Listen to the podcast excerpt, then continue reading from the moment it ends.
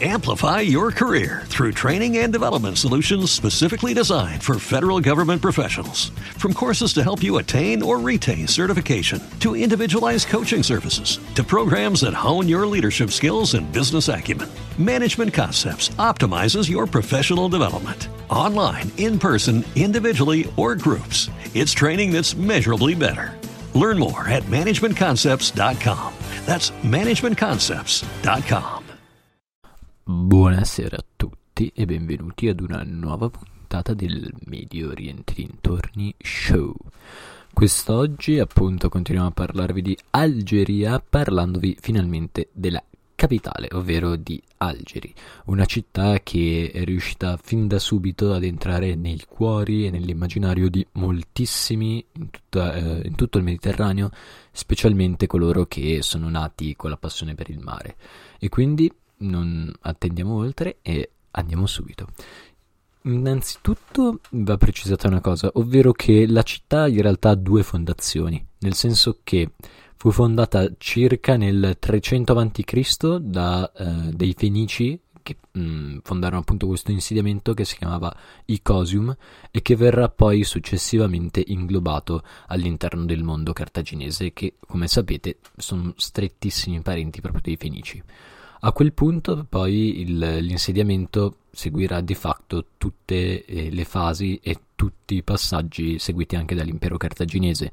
Quindi inizialmente, diciamo appunto, sotto la potenza africana, poi sotto Roma e tra l'altro sotto Roma gli verrà concesso sia la cittadinanza latina, sia addirittura la sede di un vescovato nel momento in cui appunto Roma divenne cristiana.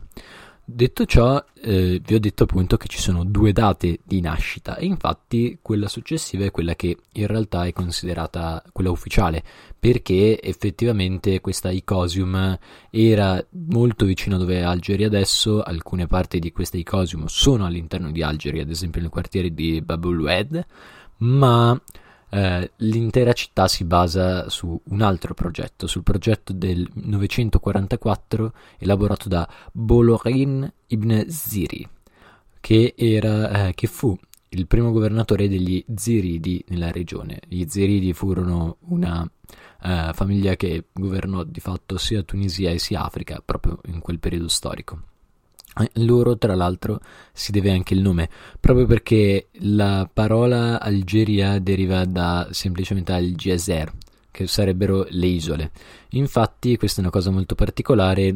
Tanto tempo fa, fino al 1525, davanti alla città di Algeri eh, c'erano quattro isole che però al momento sono scomparse. Probabilmente mh, mm, erano isole molto piccole e con un'eruzione vulcanica da qualche parte sono state riassorbite.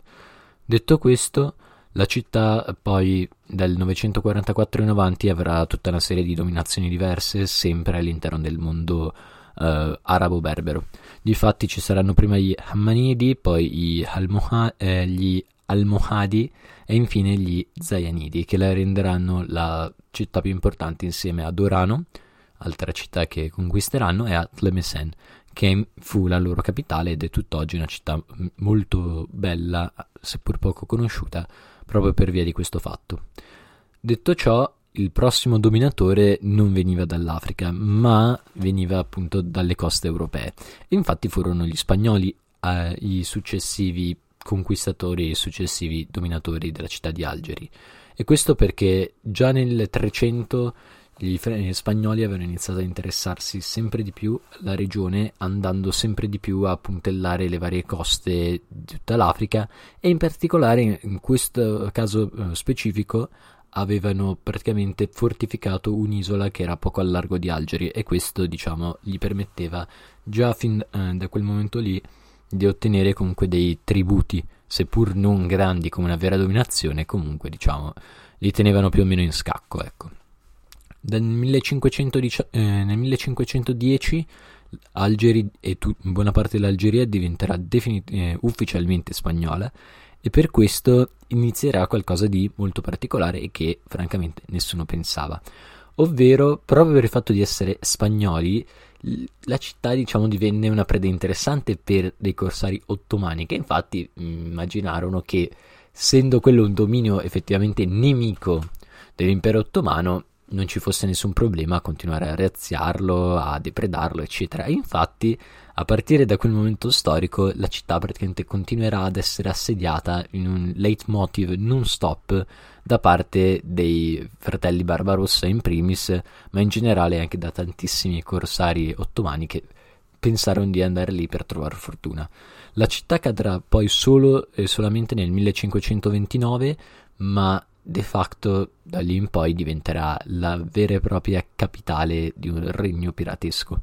Questo perché, appunto, pur avendola conquistata per Istanbul, per l'impero ottomano, cioè, il sultano Solimano naturalmente non fu triste di questa conquista, però era lontana, era molto complicato da mantenere, non aveva materie prime specifiche, era comoda diciamo averla come alleata però sostanzialmente rispetto magari già solo alla Crimea che noi oggi magari dall'Italia guardiamo peggio era sicuramente meno importante. E per questo divenne sostanzialmente un regno autonomo vassallo di quello appunto ottomano. Infatti il regno divenne l'Eyalet anzi che è il nome migliore ovvero la provincia divenne sostanzialmente la provincia dei pirati, che si insediarono appunto ad Algeri e la fecero la loro capitale assoluta per qualsiasi tipo di spedizione all'interno del Mediterraneo. Tanto che, eh, sì, tanto che, che cioè, tanto che eh, sostanzialmente la pirateria diventerà il, mm, il business principale di tutta l'isola e sì, di, tutta, di tutta la regione, in particolare della capitale stessa e infatti Algeri diventerà un centro molto importante sia per coloro che fuggivano per arruolarsi e diventare pirati, sia per coloro che avevano dei problemi religiosi. Questo perché la città di Algeri, pur essendo appunto un covo di pirati, forse proprio per questo si dimostrò molto accogliente nei confronti di tutti gli esuli, così come onestamente aveva già fatto con la reconquista spagnola. Infatti, moltissimi ebrei che fuggirono dalla Spagna si rifugiarono proprio qui. E tra l'altro, alcuni di questi proprio con l'aiuto di Barbarossa, che infatti una delle prime cose che fecero veramente di importante fu far da tramite a questi profughi.